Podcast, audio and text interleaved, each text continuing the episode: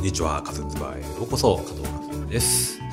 えーさて、今回第54回目のゲストは、えー前回、前々回に引き続き、企業の加藤由紀さんです。よろしくお願いします。加藤由紀です。はい、えー、一期一会。あそうですね続きですけども。はい。一期一会は、もともと最初にやったのは多分2年前ぐらいで、はい。あのーおえっと、北海道から沖縄まで、えー一つのトランクがあって、その中に CD とか、えーちょっとトラベルグッズとかいろいろちょっと可愛い装飾が入っているような真っ白なトランクを、えー北海道にいる人に、えーまあ、託してでその方から一個一個こう手渡しで自分がいいなこの曲を好いてくれるだろうなという人に渡してもらって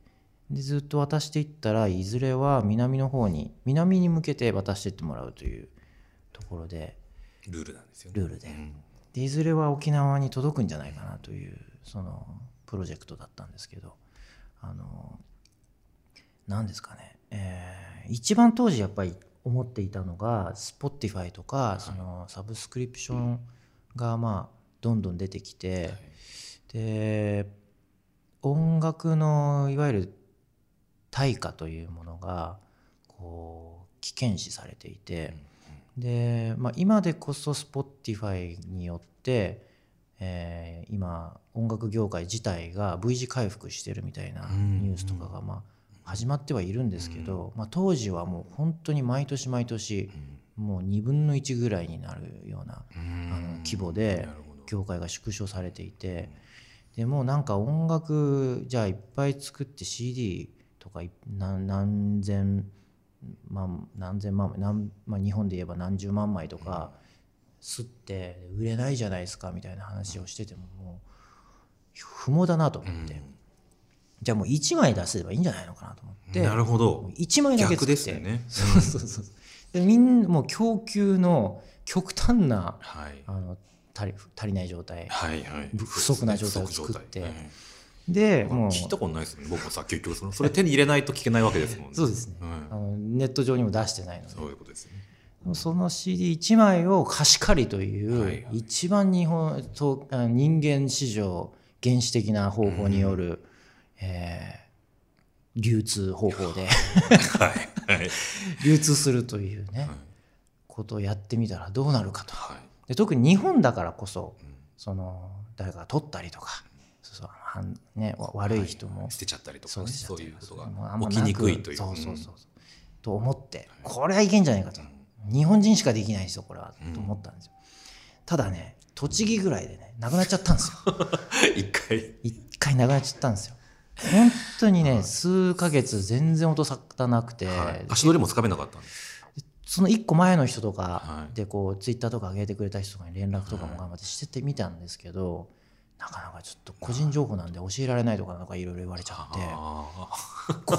うんとかいろいろ突っ込みとかあったんですけうどんでもちょっとなんかさすがにうん喧嘩するわけにもいかなあ。いしそうですね。なるほど。で2回目を、はいえーきょ去年かな一昨年ぐらいにはいもう1回うん北海道に行っ北海道かたら時に行ったんですけどこの時はもうちょっと厳密にルールを決めては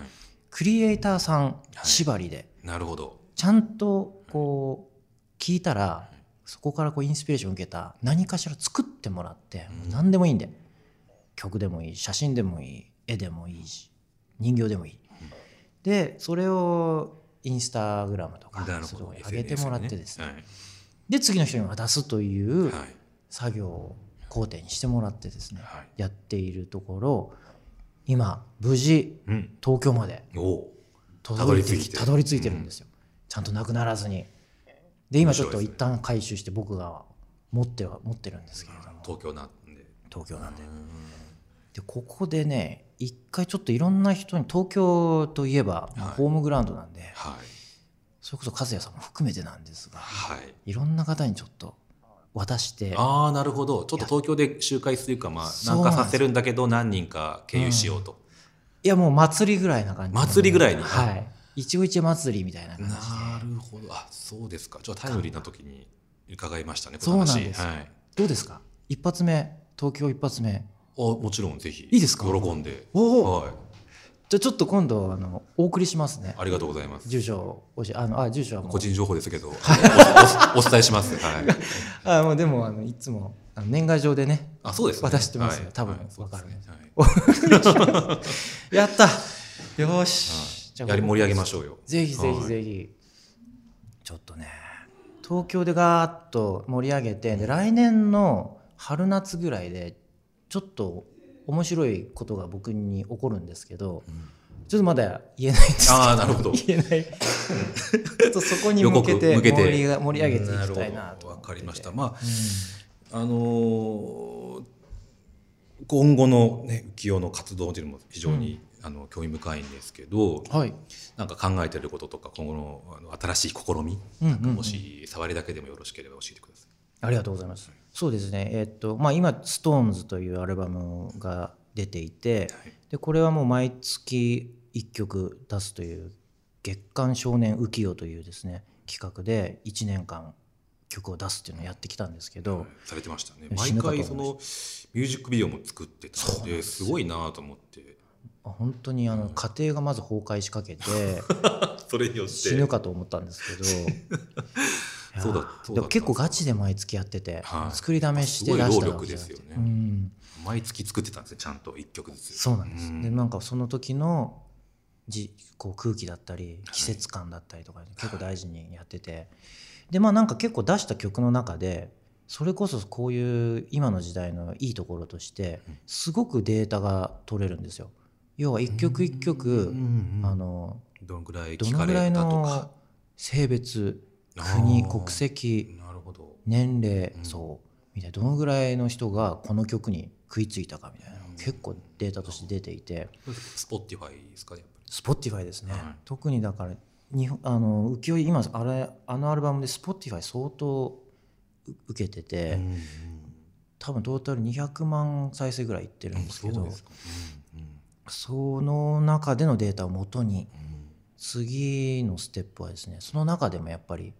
受けていたものだったりとか、でまあ、特にやっぱりうん日本の市場よりもうんうんさらに広く、そうですよね、うんだから日本という国をこうローカル僕らのホームグラウンドとさせていただけるのであればそこを地盤にもう少し広くあの次は開けた活動をしていきたいなと思っていてそれに向けていろいろこうソーシャルメディア戦略だったり、えーまあ、見せ方だったりあとはもう本当にコアな部分音楽ですねをどこに向けて作ってみるかみたいなのをかなり研ぎ澄ましていこうかなと思っています。なるほどそれはやっぱりあのデータを取るという意味ではエンジニア的な発想が元エンジニアとしてのなんかこ う素養を感じますけど、う、うんんそうですねなんかマーケティングっていうとでもきっとよくご存知だと思うんですけどマーケティングって過去の話でそうですねよだく言かわれらっるこてとです未来は予測できないというか、あまりそれに引っ張られると、ん結局大失敗するはいことが多いって言うじゃないですか、はいそこだけは気をつけようかなとは思ってますけどでもいいデータなので本当に単純に見てて面白いんですよへー。あおーええいきなりなんかあのマレーシアで聞かれてるとか そうそうそうう。面白いですねなんで聞いてるこの人たち何で知ったのみたいなのがうん結構あって、そうですよね。何かしらのリンクからなのか、つながりからうんたどり着いたっていうことになるんですかね。ねえまあ、あとプレイ DJ のプレイリストみたいなところからうん入ってきたりとか、はいはい、はい、そういうことなんですかね。ねえだから面白いで何すよがねどうこう採用するかある意味では面白いうん時代なので、うんまあだからまあそんなにこうガツガツやるけど、結構焦らず楽しむっていうのも鍵なのかなとは思ってますけどね本当わかんないわかんなすぎるのでうんうんそうですね。狙ったら成功するっていうことが、まあ、お大手限らず、うんあの的中率は下がってますからね、やっぱりね。やっぱりうんそうですねと思いますけど読ねみにくいですもんね、うん読みにくい世の中ですよね。うんうんうんまあ、T ポイントとかのデータ取ってる人たちはすごいあのデータとか持ってるんじゃないですかでも。 T ポイントはいほうとか、まあ、スイカとかね、うんうんのデータ持ってる人たちはウハウハしてるんじゃないですか。まあ、想像ですけど、そうですねまあ、携帯のあの位置情報ですとかね、はいはいあはーいそうはいいうはいのを持ってる人たちは情報漏洩しちゃったりすそうですねまあい一説っていうか聞くところにはそのと個人は特定されないような、まあ、ビッグデータと言われるもんですけど、る、うんデータの集め方をしてるっていうことなんですけど、はいはいはいまあ、ものすごい数の人のデータの動きやお金の使い道、まあ、年う齢とんか性別とかもそれも含めてそう得てるんで、かそれに基づいて、まあ、あの大手家電ショップを出したりとかね、されてもう名前言ってますけど、あのされてるんじゃないでしょうかね。はうんはだってもうど、ね、大統領のそういう選挙はいでさえそういうのでコントロールしちゃってるという噂じゃないですそうか、ですねもうなんかちょっとね怖い気はしますけど、ね、そう最近結構思うのがミレニアル世代って言うじゃないですか、はい1980年以上生まれはいよりも若い世代って言われてるけど僕1980年生まれなんですけど、はい多分もうねにあまあ平成ぐらい生まれぐらい以降の人たちのその SNS だったりネットの考え方だったりはい使い方と、はいまあ僕らの感覚はいってもうね多分全然違そううですよね気がして、うんいや本当そう今でよすくねよく話す機会が増えてて今実は、はあのねやばいっすねなんかこれ SNS 疲れとかはいあるじゃないですか、ありますねあれ多分ないっすねあの世代ってねないですかね多分ねいやでもいろいろまあ SNS だけじゃなくてその LINE とかのコミュニケーションツール疲れっていうか、まあ、トラブルによるトラブルとかああもうあるじゃないですかうんうんうん、だからまあぜ万人が、まあ、使いこなしてる人は楽しくやってるとも思うんですけど、まあ、使いこなしてる人の中にもあるいは使いこなせない人とか苦手な人の中には相当、えー、へきとしてる人はいるんじゃないかと思うんですけどいやぶっちゃけ辟易してるじゃないですか知ってますねしてるじゃないですかやりぎたりも僕らってしはい、やりすぎないようにしたりしてますそうそうそうはだいからこのこの結構感度の高い方であるはい僕らですら、はいもう疲れちゃってる感じが、 はい多分同じぐらいの、はいそのあっちの層 ではもうないみたいなそうなのかなどうなんか聞いたらうんは要は直直で会わなく会うっていうことよりも、はい SNS で使うつながる方がい信用できるらしいですよ、あまああの裏が取れるとかそういうことですかそういうそのの人もの背景や過去普通のに投稿が見れるからとうか、ねんうん、そうそうそうそうタイムラインとかうん見て、いろんな写真とか見て初めてやっとこう、うんうん落ち着けるというか落ち着ける落ち着けその人がどういう人か分かっでてもある意味あ当たってますよね初そうめなんですてよどっかでやってその人がまあスーツ着てちゃんとして見なりしたとしても何の情報でもないですよねそれってそうそうそうそうその日だけそういう格好をしてるかもしれないでうすんうんし、うん、その日だけ優しい甘い言葉やそういい上手な喋りをしてくれてるかもしれないしただ昔の僕らからすればそのその人の表情だったりそうで声すだねったりっていうものからいろいろこう受けるそうですねこうなんていうかスピリチュアルなレベルでのいろんな こう情報ですかはいとか言ってたわけじゃないですか。言っちゃう。はい。その中そのもうもっと次元の大きいその彼女たち彼彼らたちは持ってるのかもしれないな。いやでもやっぱり SNS では伝わらない部分もあるとは思うんですよやっぱり文字情報だけでは伝わらない、うんうんうんその言葉のニュアンスや、ねそうそうそう声の質とか息遣いなんとかねとかね伝わってないんで、まあ、両方あってあのこれからはバランス取れるっていうことなんじゃないかな、でもどっちかだけにはならないとは思うんですけどね。確かにねうんどっちかだけはなんないと思いますね。なんかでも息を吸って吐くようにはい SNS やってるらしいんで彼ら。あーそうでしょうねねきっとでもねきっとそうでしょうでね。僕らにとってはその人の裏を取るために SNS を開いて確認してっていうの自体がもう結構作業じゃないですか。うんもうで疲れちだゃうじゃなしいです今か。それで出てることもでも若い子もそうじゃないかなそれがうん一面だとしかやっぱり思わないっていうかその人の全てじゃ絶対ないじゃないですかあとやっぱうんうりんうんちょっと持ってたりとか、うんあのいい部分だけを見せたりっていうのも当たあまありそりゃ前そうですねじゃないですか,、確かに確かにあるかもあるかも。なんですまあそれはそれとして若い子も受け取っているとは思うんですけどね、うんうんうんまあねうんこれ尽きないですけどねこれの話は尽きないんですよね尽きないし全然多分結論出ないん出だないとですよ思うんねですけどまあ変化し続けるでしょうしね、うん面白いなって思うんですよね、うんでもなんか一個一個の感覚をこう更新していってうるんそうです作ね業が自然なのか不自不自然なのかみたいなのの連続によって僕らは疲れてるような気もするんですけど、うんなんか多分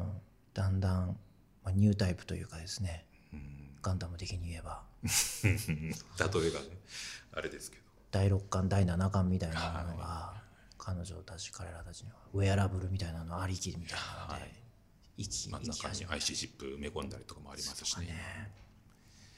変わっていくかもしれまあない面白そうですよねですよね、うんまあ、逆に言うとそれを全く更新しないで生きてるあのまあ僕らから上の世代の人たちとかとうんのギャップはものすごい勢いで広がってますよね。そうですよねはうんいそれは話噛み合わないっていううん感じはしますよね。だから僕らがギリギリで多分僕らがその世代両を方今ねそうなんですよ。両こう方のなん間とのかつなぎ止めそうなんるでこすよう役にそれ非常にそう感じます仕事をしていて も、はい上の人はもう若い子のあの SNS の使い方やメールを使わない生き方とかあうのん仕事のやり取りを全く受け入れられてないから、うんうんうんそこで僕があのメールなどに変換して渡してあげたりとか、うん っていう作業が生まれたに生まれるっていう、ねうんありますよねありますよね。あれえこんなとこでいいですか よね。かったでしたっけ はい結論ありました結論僕なんか言っといた方がいいことあったっけ、はいい、待ちますよ。やすいませんうんえっ、とああでもまあふそうですねストーンズのことが言えたからよかったのとまあいいかななんかうん曲も作ってるんですか今。曲も今毎日うん相当脳みそを痛めて作ってるんですけどまた新しい曲も聴きたいですよ。そうですね、はいで今ね5曲ぐらいデモができててだいぶ今までの良さと、あの新しい感じっていうのが融合して多分お浮世こんな感じになってくるのかなって思わせられるようなものになってるんじゃないかなとあと新しい機材をねうん楽器をね、うん今ね開き直っていっぱい買ってるんですよもうね新しい楽器でしか新しい音楽って生まれないって誰かが言ってたんですよね、あのテクノ系の人だったと思うんです けどまあテクノロジーは音楽を変えてきましたからね。やっぱりねまあ言うよねとは思うけどはいはいでもすごく一理あるなとは思っていて、やっぱそこから生まれるインスピレーションって計り知れないので大事にしようかなと思ってねまだ新しい機材がどんどん生まれてるっていうのもすごいなと思いますけどね。えうん最近で言うとやっぱねあのシーボードって知ってますローリーローリー社が作ってる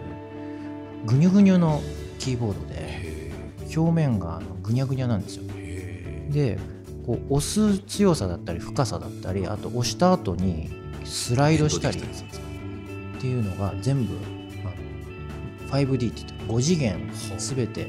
コントロールできるという楽器なんですけど非常によくできててへえ楽しい弾いててちょっと聞いただけで面白そうですね。あ面白いですよそんなぜひ、まあ、聞いてる人、いやうんなかなか手が出ないかもしれない。まあ、浮世のライブで見られるかもしれない。そうですねはい使っていきたいなと思ってます、はい、ありがとうございます。楽しみにしています。ありがとうございますじゃあ今回クレートを用意してきました、えーまた聞いてる人もライブとかぜひ行ってみてくださいありがとうございましたぜひ